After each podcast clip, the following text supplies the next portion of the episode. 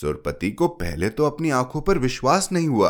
चांदी का एक सिक्का लुढ़कता हुआ करीब एक गज की दूरी पर रखी सोने की अंगूठी के पास गया और उसकी बगल में जाकर रुक गया और फिर दोनों लुढ़कते हुए त्रिपुर बाबू के पास लौट आए।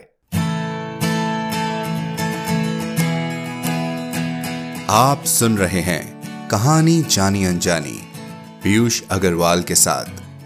चलिए आज की कहानी का सफर शुरू करते हैं।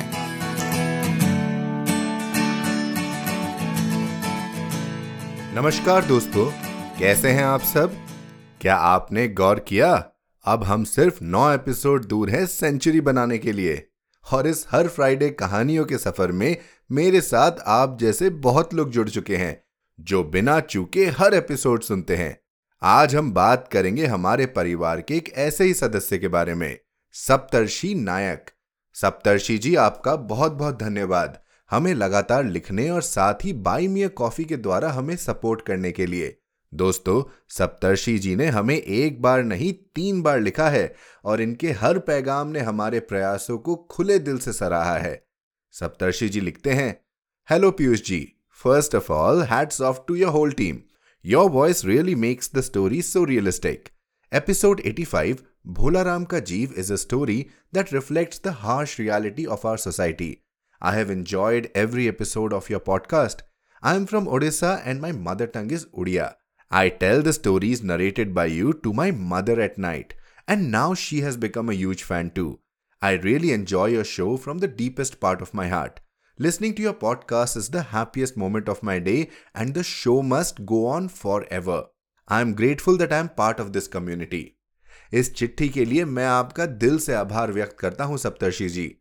आपका साथ और आपकी मां का आशीर्वाद यूं ही बना रहे। दोस्तों, आप भी मत सोचिए, अगर आपको हमारी मेहनत पसंद आ रही है तो इसी तरह अपने शब्दों का जादू हम पर बिखेरते रहिए। हमें ईमेल कीजिए hello at the rate Piyush Agarwal dot com पर और साथ ही पीयूष अग्रवाल डॉट कॉम के सपोर्ट द शो लिंक से सप्तर्षि जी की तरह हमें सपोर्ट करिए। अब आज कुछ जादू हम भी बिखेरते हैं।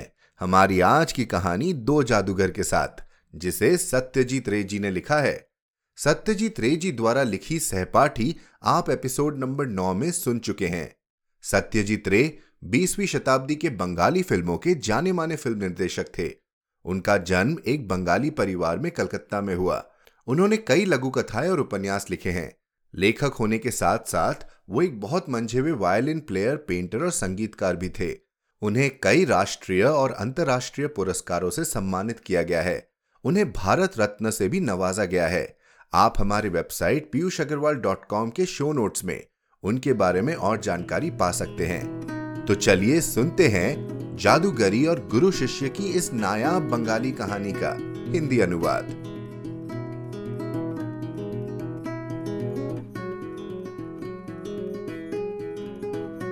दो जादूगर, सत्यजीत रे। पांच, छह, सात, आठ, नौ, दस, ग्यारह। सुरपति ने संदूकों की गिनती पूरी की और अपने सहायक अनिल की ओर मुड़ा। ठीक है, इनको ब्रेक बैन में रखवा दो, सिर्फ पच्चीस मिनट बचे हैं।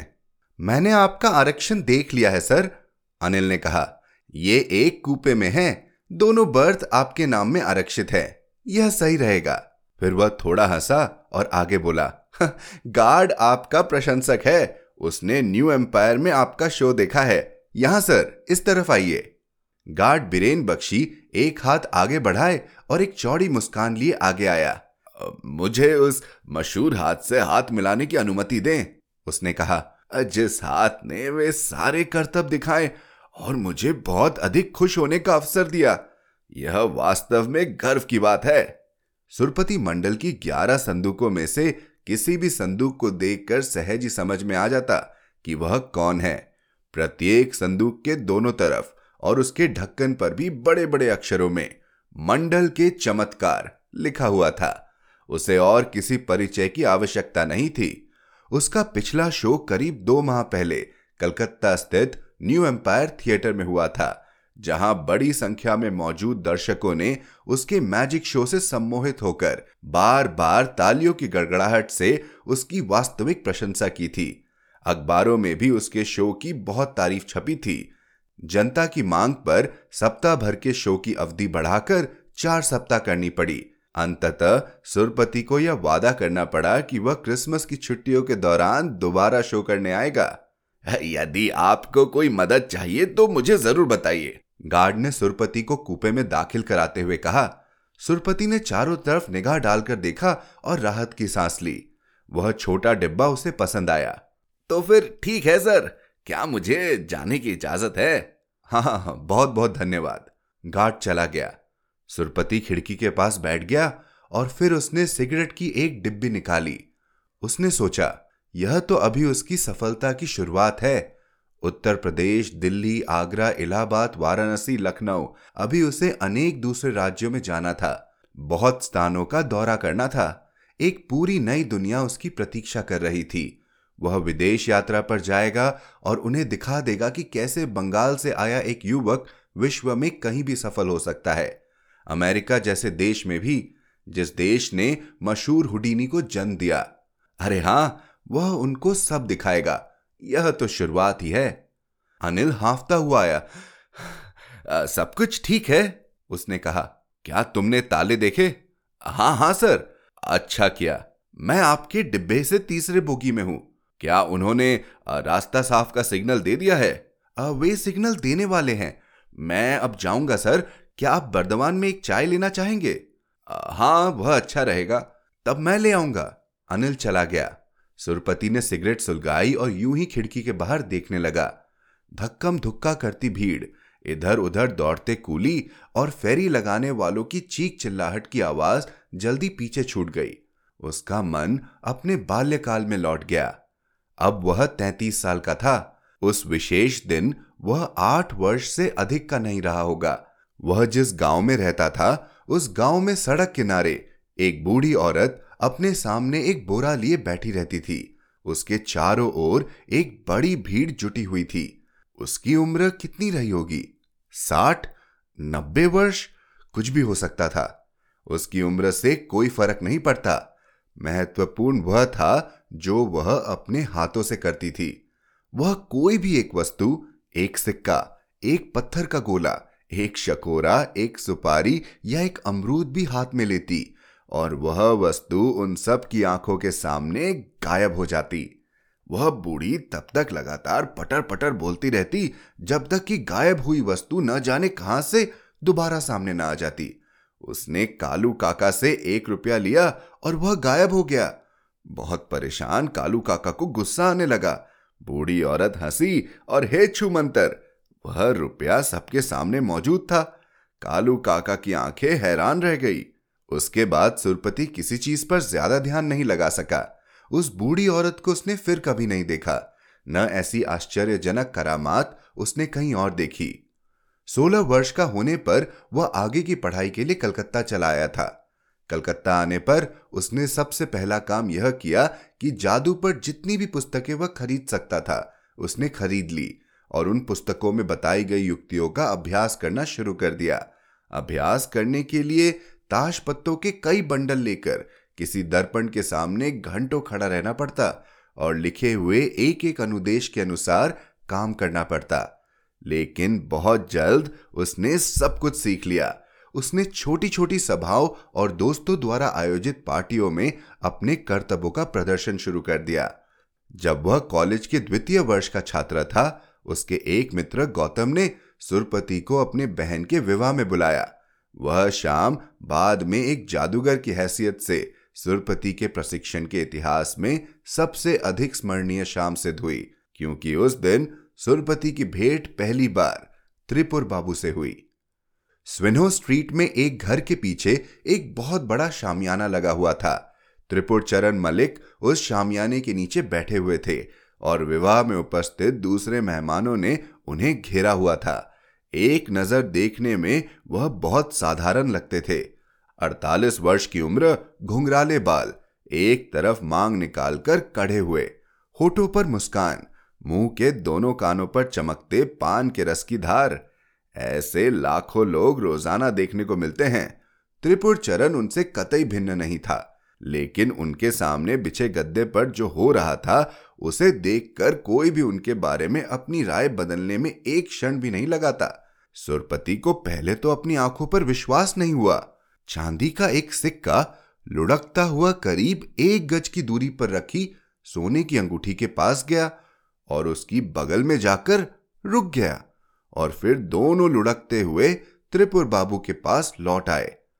सुरपति आश्चर्य से निकलकर संभल पाता उससे पहले ही गौत के अंकल के हाथ से माचिस की डिब्बी छूटकर जमीन पर गिर गई। सारी तिल्लियां बाहर बिखर गई।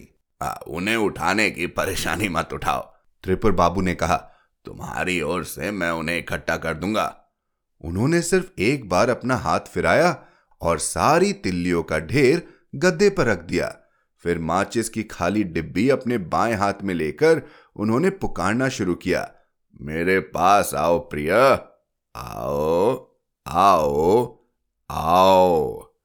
एक एक तिल्ली हवा में उठती और वापस डिब्बी के अंदर चली जाती, मानो वे तिल्लियां न होकर उनके पालतू जानवर हो और अपने मालिक की आज्ञा का पालन कर रहे हो। डिनर के पश्चात सुरपति सीधा उनके पास चला गया।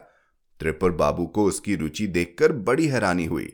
मैंने कभी किसी को जादू सीखने में रुचि दिखाते नहीं देखा है। अधिकतर लोग तमाशा देखने में खुश रहते हैं, उन्होंने कहा। दो चार दिन के बाद सुरपति उनके घर गया। वास्तव में उसे घर कहना अतिशयोक्ति होगी। त्रिपुर बाबू एक पुराने और जीन शीन बोर्डिंग हाउस में एक छोटे से कमरे में रहते थे। घर के हर कोने से गरीबी झांक रही थी। त्रिपुर बाबू ने उसे बताया कि अपना जादू दिखा दिखाकर वह किस तरह अपनी गुजर बसर किया करते हैं। प्रत्येक शो के लिए वह पचास रुपए लेते हैं, लेकिन फिर भी उन्हें बहुत निमंत्रण नहीं मिलते हैं। इसका मुख्य कारण सुरपति की जानकारी के अनुसार त्रिपुर बाबू के अपने उत्साह का अभाव था। सुरपति कल्पना नहीं कर सका कि इतना प्रतिभाशाली कोई व्यक्ति अपनी महत्वाकांक्षी के प्रति पूर्णतया उदासीन कैसे हो सकता है। इस बात का जिक्र करने पर त्रिपुर बाबू ने एक आह के साथ कहा, देख शो करने की कोशिश का क्या लाभ होगा। कितने लोग हैं जो एक सच्चे कलाकार की प्रतिभा की कद्र करते हैं। तुमने देखा नहीं, उस विवाह में डिनर की घोषणा होते ही कैसे सब लोग दौड़ गए। सिर्फ एक तुमको छोड़कर क्या कोई लौटकर मेरे पास आया। इसके बाद सुरपति ने अपने दोस्तों से बात की और कुछ शो कराने का इंतजाम कर दिया।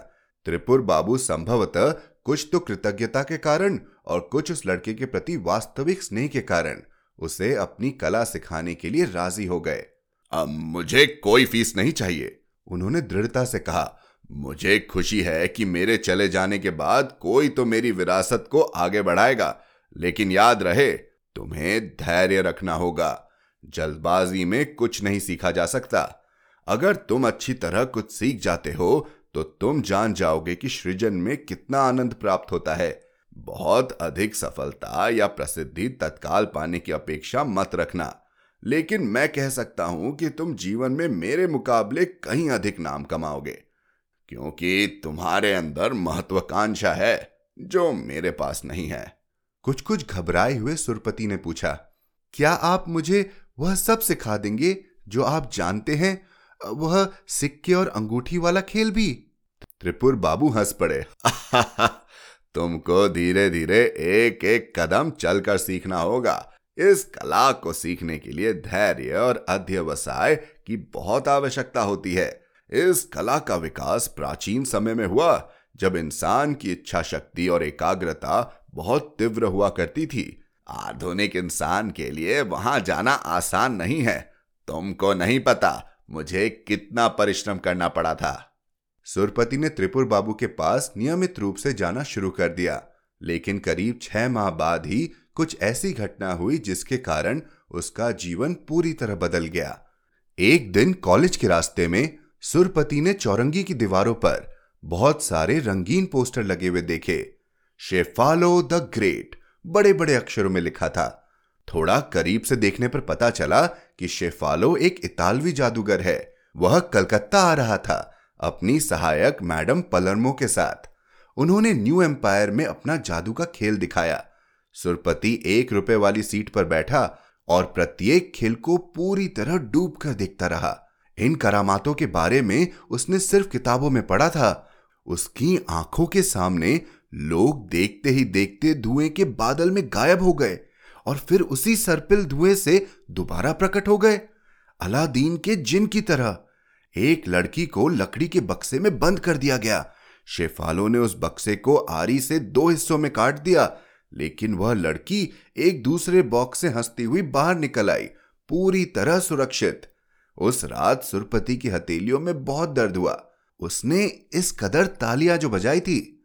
उसने शेफालो को बहुत ध्यान से देखा। वह जितना अच्छा जादूगर था उतना ही अच्छा एक अभिनेता भी था। उसने एक चमकीला काला सूट पहना हुआ था, उसके हाथ में एक जादुई छड़ी थी और उसके सिर पर एक हैट था। उस हैट से तरह तरह की वस्तुएं बाहर आने का सिलसिला रुकता ही नहीं था।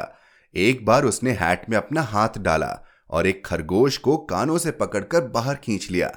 इससे पहले कि खरगोश अपने कानों को सहलाता, एक के बाद एक कबूतर बाहर आने लगे। एक, दो, तीन, चार। वे स्टेज के चारों ओर फड़फड़ाने लगे। इस बीच शेफालो ने अपने हैट से ढेर सारी चॉकलेट निकालकर दर्शकों की तरफ फैलाना शुरू कर दिया। सुरपति ने एक और चीज देखी। शेफालो अपना खेल दिखाते समय बराबर बोलता रहता, एक क्षण के लिए भी रुका नहीं। बाद में सुरपति को पता चला कि इसे जादूगर की बड़बड़ाहट कहते हैं। दर्शक उसके निरंतर शब्द प्रवाह से बंधे रहते हैं और जादूगर चुपचाप अपनी कलाकारी का प्रदर्शन करता रहता है। हाथ की सफाई, थोड़ा छल कपट। लेकिन मैडम पलरमो अलग थी। वह एक शब्द भी नहीं बोली। फिर कैसे वह हर एक को ठग सकी? सुरपति को इसका जवाब बाद में मिला। स्टेज पर कुछ करतब ऐसे भी दिखाए जा सकते हैं जहां जादूगर के हाथों को कुछ भी करने की खास जरूरत नहीं होती है। सब कुछ यंत्र चलित उपकरणों के जरिए नियंत्रित किया जा सकता है, जिसे चलाने वाले पर्दे के पीछे रहते हैं। किसी आदमी को धुएं में गायब होते दिखाना या किसी लड़की को दो हिस्से में काटना, दोनों इसी प्रकार की चालाकियां हैं जो पूरी तरह उपकरण के प्रयोग पर निर्भर करती हैं। बहुत पैसे वाला कोई भी व्यक्ति उस उपकरण को खरीद सकता है और स्टेज पर खेल दिखा सकता है, लेकिन निस्संदेह प्रस्तुत करने की कला आना भी बहुत जरूरी है। कला की पूर्ण प्रस्तुति में व्यक्ति की सहज प्रवृत्ति एवं उचित आंतरिक प्रेरणा मोहित करने की कला का बहुत महत्वपूर्ण योगदान रहता है। यह कर सकना हर किसी के वश की बात नहीं है, हर कोई नहीं। सुरपति चौंक कर अपने दिवा स्वप्न से बाहर आ गया। गाड़ी ने झटके दे देकर अभी स्टेशन से निकलना शुरू ही किया था कि एक आदमी ने बाहर से उसके डिब्बे का दरवाजा खोला और अंदर चढ़ाया। सुरपति ने जैसे ही यह कहकर विरोध करना चाहा कि ये सीटें आरक्षित है, उसी व्यक्ति के चेहरे पर नजर पड़ते ही वह हैरान हो गया। शुक्रिया ईश्वर का, यह तो त्रिपुर बाबू निकले, त्रिपुर चरण मलिक। विगत में भी कई दृष्टांत हो चुके हैं जब सुरपति को इसी का अनुभव हुआ।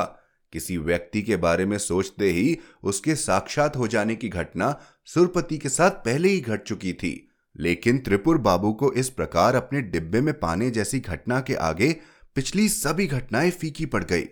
सुरपति अवाक बना रहा। त्रिपुर बाबू ने अपनी धोती के छोर से अपना माथा पोंछा। साथ में लाई पोटली को उन्होंने सामने वाले सीट पर रखा और बैठ गए। फिर उन्होंने सुरपति को देखा और हंसे। आश्चर्य, क्या तुम नहीं हो? सुरपति ने मुश्किल से कंठ निकला, मैं हाँ मैं चकित हूं। असल में मुझे पक्का पता नहीं था कि आप अभी तक जीवित हैं। वास्तव में? हाँ, कॉलेज समाप्त होने के बाद ही मैं आपके बिल्डिंग हाउस गया था। आपके कमरे पर ताला लगा हुआ था। मैनेजर ने मुझे बताया कि आप एक कार के नीचे आ गए थे। त्रिपुर बाबू हंसे। अब हाँ, बल्कि ज्यादा अच्छा होता। मैं कम से कम अपनी सारी चिंताओं एवं परेशानियों से तो मुक्त हो जाता। इसके अलावा, सुरपति ने कहा, कुछ देर पहले तक मैं आपके विषय में ही सोच रहा था। अरे हाँ। त्रिपुर बाबू के चेहरे के ऊपर से एक छाया गुजर गई। क्या तुम वास्तव में मेरे बारे में सोच रहे थे? तुम्हारा मतलब है तुम अभी भी मुझे याद करते हो? आश्चर्य की बात है।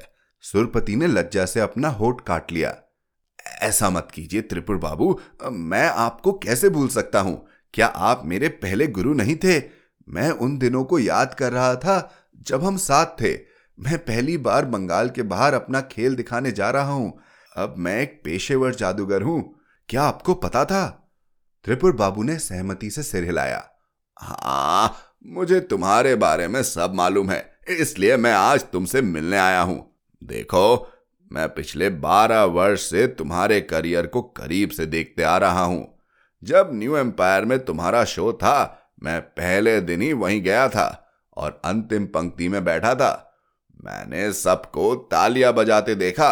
हाँ, मुझे तुम पर गर्व महसूस हुआ। लेकिन बोलते बोलते वह रुक गए। सुरपति समझ नहीं पाया कि क्या कहा जाए। वैसे भी कहने के लिए कुछ खास था नहीं। अगर महसूस कर रहे थे कि उन्हें ठेस लगी है और उपेक्षित छोड़ दिया गया है तो इसमें त्रिपुर बाबू का कोई दोष नहीं। बहरहाल, अगर उन्होंने शुरू में ही सुरपति की मदद नहीं की होती तो सुरपति उस जगह कभी न पहुंच पाता जहां वह आज है। लेकिन उसने बदले में त्रिपुर बाबू के वास्ते क्या किया? कुछ भी नहीं। उल्टे यह जरूर हुआ कि त्रिपुर बाबू और उनके आरंभिक दिनों की याद उसके मन में बहुत धुंधली पड़ गई थी। इसी प्रकार कृतज्ञता की भावना भी मिट चली थी। त्रिपुर बाबू फिर बोलने लगे। हाँ, मैंने उस दिन तुम्हारे बारे में गर्व का अनुभव किया, यह देखकर कि तुमने कितनी सफलता हासिल कर ली है। लेकिन मुझे थोड़ा खेद भी हुआ। जानते हो क्यों? इसलिए क्योंकि तुमने जो रास्ता चुना है वह एक सच्चे जादूगर के लिए सही रास्ता नहीं है। उन जुगतों के प्रयोग से तुम दर्शकों का मनोरंजन कर सकते हो और उन्हें बहुत हद तक प्रभावित करने में भी सफल हो सकते हो, लेकिन कोई भी सफलता तुम्हारी अपनी नहीं होगी। क्या तुम्हें याद है मैं किस प्रकार का जादू दिखाया करता था? सुरपति भूला नहीं था। उसे यह भी याद था कि त्रिपुर बाबू उस समय बहुत हिचकिचाहट में थे जब उन्हें अपनी सबसे बढ़िया बाजीगरी या हाथ की सफाई उसे सिखानी थी। तुम्हें अभी थोड़ा और समय चाहिए, वह कहते, लेकिन सही समय कभी नहीं आया। उसके कुछ समय बाद ही शेफालो का आगमन हुआ और दो माह बाद त्रिपुर बाबू स्वयं लुप्त हो गए। सुरपति को आश्चर्य के साथ बहुत निराशा भी हुई जब त्रिपुर बाबू वहां नहीं मिले जहां वह रहते थे। लेकिन ये भावनाएं अधिक समय तक नहीं रही। उसके मन में शेफालो भरा हुआ था और अपने भविष्य के सपने थे कि वह हर जगह की यात्रा करेगा, हर जगह अपना खेल दिखाएगा, उसके नाम से लोग उसे पहचानेंगे और वह जहां भी जाएगा तालियों से उसका स्वागत होगा और प्रशंसा प्राप्त होगी। त्रिपुर बाबू विचार मग्न थे और खिड़की के बाहर ताक रहे थे। सुरपति ने उन्हें थोड़ा और निकट से देखा। देखकर लगता था कि उन्हें कठिन समय से गुजरना पड़ा है। उनके सारे बाल सफेद हो गए थे, उनकी खाल धस गई थी और उनकी आंखें गड्ढों में चली गई थी। लेकिन क्या उनकी आंखों की दृष्टि जरा भी मंद हुई थी? नहीं, उनकी दृष्टि आश्चर्यजनक रूप से आज भी उतनी ही पैनी थी। उन्होंने आह भरी। सचमुच मैं जानता हूं तुमने ये रास्ता क्यों चुना। मैं जानता हूं तुम मानते हो और इसके लिए शायद मैं भी अंशतः उत्तरदायी हूं कि सादगी को प्राय यथा योग्य सम्मान नहीं मिलता है। स्टेज पर खेल तमाशा दिखाने के लिए तड़क भड़क और कुछ छल की आवश्यकता होती है, होती है ना? सुरपति असहमत नहीं हुआ। शेफालो के हुनर का वह कायल हो गया था। सच में थोड़ी बहुत चकाचौंध से कोई नुकसान नहीं होता। आज स्थितियां बदल गई है। शादी विवाह में साधारण खेल तमाशे दिखाकर कोई कितना हासिल कर सकता है। बिना किसी काट छाट वाली विशुद्ध जादूगरी के प्रति सुरपति के मन में अगाध सम्मान था, लेकिन उस प्रकार के जादू का कोई भविष्य नहीं था। सुरपति यह समझता था और इसी कारण उसने एक अलग रास्ते पर चलने का फैसला किया था। उसने त्रिपुर बाबू को यह सब कह डाला और त्रिपुर बाबू अचानक उत्तेजित हो गए। बेंच पर पालती मारकर बैठे बैठे वह उसी आक्रोश में थोड़ा आगे की ओर झुक गए। सुनो सुरपति, उन्होंने कहा, अगर तुम्हें पता होता कि असल जादू क्या होता है तो तुम नकली जादू के पीछे नहीं भागते। जादू सिर्फ हाथ की सफाई नहीं है, हालांकि उसे सीखने के लिए भी सालों अभ्यास करना पड़ता है। उसके आगे भी बहुत कुछ है। सम्मोहन। जरा सोचो इसके बारे में। तुम एक व्यक्ति को पूरी तरह वश में कर सकते हो। सिर्फ उस पर अपनी दृष्टि गड़ाकर। फिर अंतरिंद्रिय दृष्टि है, दुरानुभूति, टेलीपैथी है और पर विचार ज्ञान है। अगर तुम चाहो तो किसी दूसरे के विचारों में प्रवेश कर सकते हो।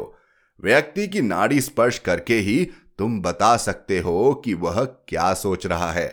अगर तुम इस कला को पूरी तरह आत्मसात कर लो तो तुम्हें व्यक्ति को छूने की भी जरूरत नहीं होगी।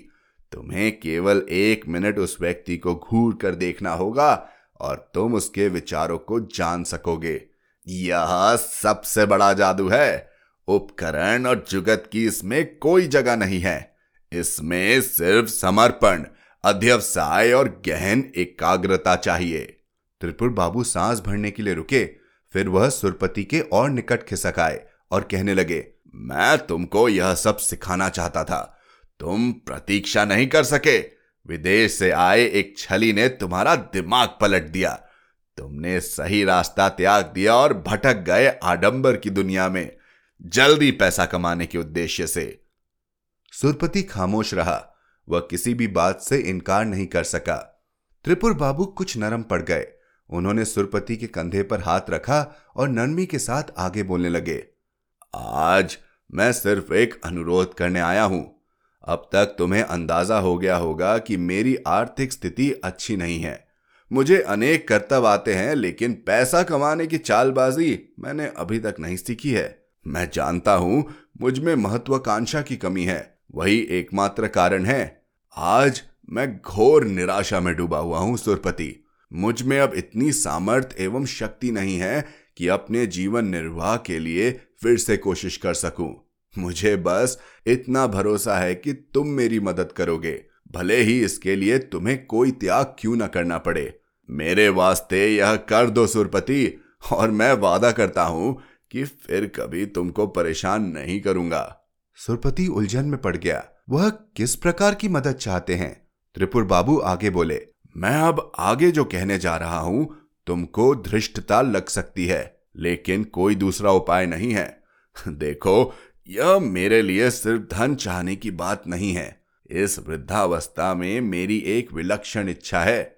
मैं स्टेज पर दर्शकों की एक बड़ी भीड़ के सामने अपना खेल दिखाना चाहता हूं। मैं उनको अपनी सबसे श्रेष्ठ बाजीगरी, जो मैं जानता हूं, दिखाना चाहता हूं। यह पहला और अंतिम अवसर हो सकता है, लेकिन मैं इस चाह को अपने मन से निकाल नहीं सकता। एक ठंडे हाथ ने सुरपति के दिल को जकड़ लिया। त्रिपुर बाबू अंततः मुद्दे पर आ गए। तुम लखनऊ में शो करने जा रहे हो, जा रहे हो ना? मान लो कि तुम अंतिम क्षण में बीमार हो जाते हो। निस्संदेह तुम अपने दर्शकों को निराश नहीं करना चाहोगे। मान लो कोई दूसरा व्यक्ति तुम्हारा स्थान ले लेता है। सुरपति पूरी तरह हक्का बक्का रह गया।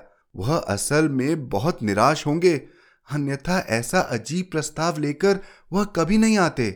सुरपति पर अपनी दृष्टि गड़ाए हुए त्रिपुर बाबू ने कहा, तुम्हें सिर्फ यह कहना होगा कि किसी अपरिहार्य कारण से तुम अपना खेल नहीं दिखा सकते, लेकिन यह कि तुम्हारी जगह तुम्हारे गुरु आ रहे हैं अपना कर्तव्य दिखाने। क्या लोगों को इस बात से अफसोस होगा और उनका दिल टूट जाएगा?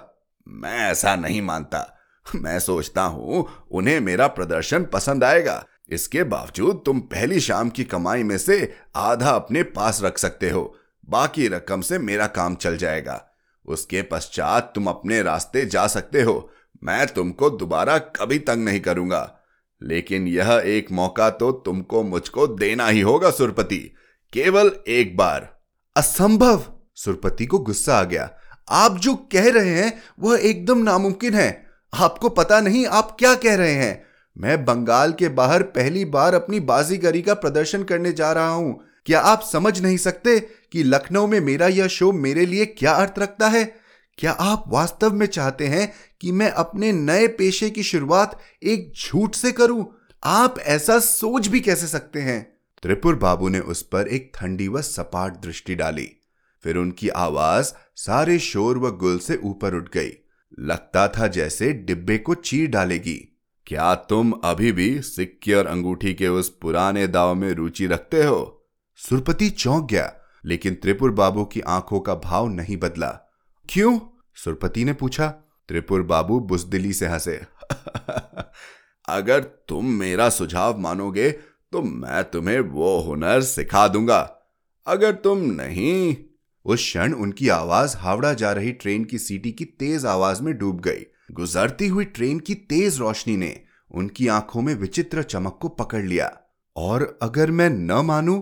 सुरपति ने नम्रता से पूछा जब शोर जा चुका था। तुम पछताओगे। यह कुछ ऐसी बात है जो तुम्हें पता होनी चाहिए। अगर मैं दर्शकों के बीच बैठा हूं तो मैं अपनी शक्ति से एक जादूगर किसी भी जादूगर को बड़ी परेशानी में डाल सकता हूं, यहां तक कि मैं उसे पूरी तरह असहाय बना सकता हूं। त्रिपुर बाबू ने अपनी जेब से ताश के पत्तों का एक बंडल निकाला। देखते हैं तुम कितने होशियार हो। क्या तुम इस गुलाम को पीछे से ले सकते हो और आगे लाकर इसे चीड़ी की इस तिक्की के ऊपर रख सकते हो, अपने हाथ की सिर्फ एक हरकत से। सुरपति ने पहले पहले जो करामात सीखी थी उनमें से एक यह करामात भी थी। सोलह वर्ष की आयु में उसने ये हुनर केवल सात दिनों में पूरी तरह सीख लिया था। और आज सुरपति ने ताश का पैकेट लिया और उसे ऐसा महसूस हुआ जैसे उंगलियां सुन होने लगी है। फिर उसकी कलाई, उसकी कुहनी सुन पड़ गई और अंततः पूरी बाह को जैसे लकवा मार गया। सुरपति ने हैरानी में त्रिपुर बाबू की ओर देखा। उन्होंने एक विचित्र सी मुस्कान के साथ मुंह टेढ़ा किया हुआ था और उनकी आंखें सीधे सुरपति की आंखों में घूर रही थी। उनकी आंखों में अमानवीय दृष्टि थी। सुरपति के माथे पर पसीने की छोटी छोटी बूंदें निकल आई। उसका सारा बदन कांपने लगा। क्या अब मेरी शक्ति में तुम विश्वास करते हो? ताश के पत्तों की ढेरी सुरपति के हाथों से छूट गई। त्रिपुर बाबू ने उसे बड़ी सफाई से उठा लिया और कहा, क्या अब तुम मेरे सुझाव को मानने के लिए तैयार हो? सुरपति को अब कुछ बेहतर लगने लगा। क्या आप वास्तव में मुझे वह पुरानी करामात सिखाएंगे? सुरपति ने थकावट महसूस करते हुए पूछा। त्रिपुर बाबू ने एक उंगली उठाई। तुम्हारा गुरु त्रिपुर चरण मलिक लखनऊ में तुम्हारी जगह खेल का प्रदर्शन करेगा, क्योंकि तुम अचानक बीमार हो जाते हो। क्या यह ठीक है? हाँ। उस शाम की आधी कमाई तुम मुझे दोगे, ठीक? ठीक। तो फिर ठीक। सुरपति ने अपने जेब से पचास पैसे का एक सिक्का निकाला और अपनी मूंगे की अंगूठी उतारी। एक शब्द भी बोले बिना उसने दोनों चीजें त्रिपुर बाबू को सौंप दी। जब ट्रेन बर्दवान स्टेशन पर रुकी, अनिल चाय का प्याला लिए आ गया और उसने अपने बॉस को गहरी निद्रा में पाया। आ, सर, अनिल ने कुछ पल के संकोच के बाद कहा। सुरपति तुरंत जाग गया। आ, कौन? आ, क्या है यह? आपकी चाय सर। सॉरी मैंने आपको परेशान किया। आ, लेकिन सुरपति ने बेताबी से चारों तरफ नजर घुमाई।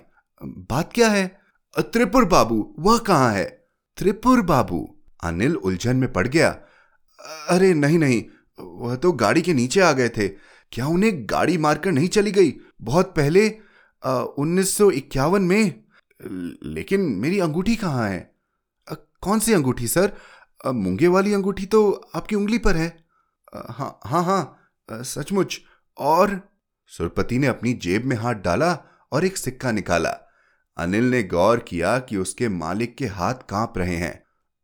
अनिल, सुरपति ने पुकारा, जल्दी आओ। अब खिड़कियां बंद कर दो, ओके? अब ये देखो। सुरपति ने अंगूठी को बेंच के एक सिरे पर रखा और सिक्के को दूसरे सिरे पर। ईश्वर मेरी मदद करो, उसने मौन प्रार्थना की और एक गहरी सम्मोहक दृष्टि पूर्णतया सिक्के पर टिकाई रखी, ठीक उसी तरह जैसा कुछ क्षण पहले उसे सिखाया गया था। सिक्का अंगूठी की तरफ लुढ़कने लगा और फिर दोनों, सिक्का एवं अंगूठी, दो आज्ञाकारी बच्चों की तरह लुढ़कते हुए सुरपति के पास लौट आए। अनिल के हाथ से प्याला छूटकर फर्श पर गिर गया होता अगर सुरपति ने अंतिम क्षण में चमत्कारिक रूप से अपना हाथ बढ़ाकर उसे बीच में ही न लपक लिया होता। सुरपति ने लखनऊ में अपना शो अपने स्वर्गीय गुरु त्रिपुर चरण मलिक को श्रद्धांजलि अर्पित करते हुए आरंभ किया। उस शाम सुरपति ने जो अंतिम खेल प्रस्तुत किया उसका परिचय असली भारतीय जादू के रूप में दिया गया, वही सिक्का और अंगूठी का खेल।